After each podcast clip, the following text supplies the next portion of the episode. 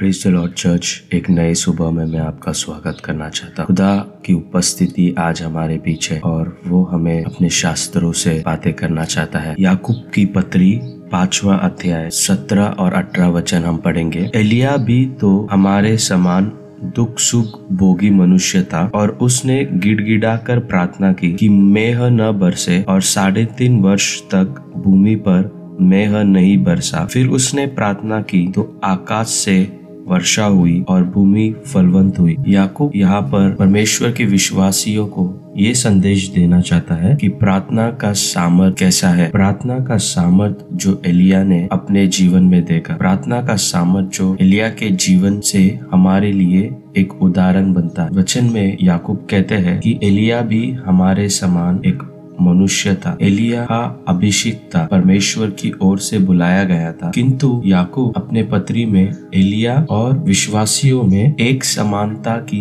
स्थापना करता है। याकूब हमसे कहना चाहते हैं कि एलिया और हम एक समान हैं। एलिया भी एक मनुष्य था, हम भी एक मनुष्य है। तो याकूब की पत्री में जो समानता की स्थापना याकूब करना चाहता है, उसका नींव यह है कि एलिया भी एक मनुष्य है, हम भी एक मनुष्य। एलिया भी शारीरिक रूप में इस पृथ्वी पर आया था, हम भी शारीरिक रूप में इस पृथ्वी पर उपस्थित है। और इस समानता के द्वारा याकूब हमसे ये कहना चाहते हैं कि जैसे एलिया ने प्रार्थना किया, वैसे ही हमें भी प्रार्थना करना चाहिए। हर एक विश्वासियों को याकूब ये कहना चाहता है कि जैसे एलिया ने प्रार्थना किया, वैसे हमें भी प्रार्थना करना चाहिए। प्रार्थना के सामर्थ्य के बारे में याकूब एलिया के उदाहरण के द्वारा विश्वासियों को ये संदेश देना चाहते हैं। याकूब हमें ये सिखाते हैं कि एलिया ने गिड़गिड़ाकर प्रार्थना किया कि मेह न बरसे, और साढ़े तीन वर्ष तक भूमि पर मेह नहीं बरसा। और फिर उस उसने प्रार्थना की तो आकाश से वर्षा हुई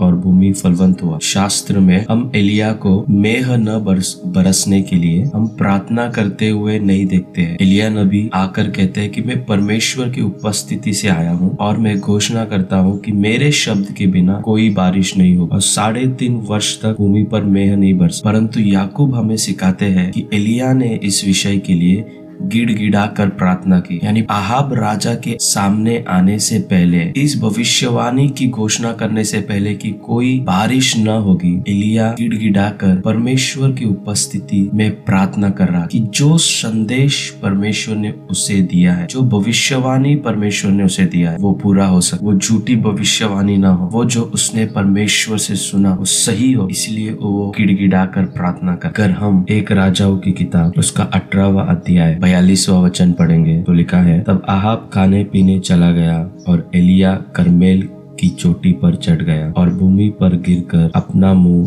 घुटनों के बीच किया। यहाँ पर हम सीखते हैं कि कैसे एलिया नबी प्रार्थना करते हैं, जिसके विषय में याकूब हमें सिखाना चाहते हैं। पहले जो हमें चीज यहाँ पर ध्यान देने की आवश्यकता वो ये है कि एलिया नबी फिर से करमेल पर्वत की चोटी पर जाते हैं प्रार्थना करने, यानी प्रार्थना करने का एक ऐसा स्थान है जहाँ पर जब हम परमेश्वर से बातें करते हैं, हम नहीं चाहते कि वहाँ कोई हमें भटका सके, हम नहीं चाहते कि वहाँ किसी और की उपस्थिति हो, हम चाहते है कि वहाँ पर हम अपना पूरा ध्यान परमेश्वर की ओर केंद्रित कर पाए। इसलिए आहाब को खाने पीने को भेजकर एलिया नबी स्वयं करमेल पर्वत की चोटी में जाकर वो प्रार्थना करते हैं। दूसरा विषय जो हम यहाँ पर देखते हैं वो ये है कि एलिया भूमि पर गिरकर अपना मुंह घुटनों के बीच किया। एलिया नबी ने अपने आप को प्रार्थना में नम्र किया, वो भूमि पर गिरकर अपने मुंह को घुटनों के बीच करते हुए प्रार्थना कर रहे हैं। तो क्या प्रार्थना का कोई सही मुद्रा है, कोई ठोस मुद्रा है? प्रार्थना हम कई मुद्रा में कर सकते हैं,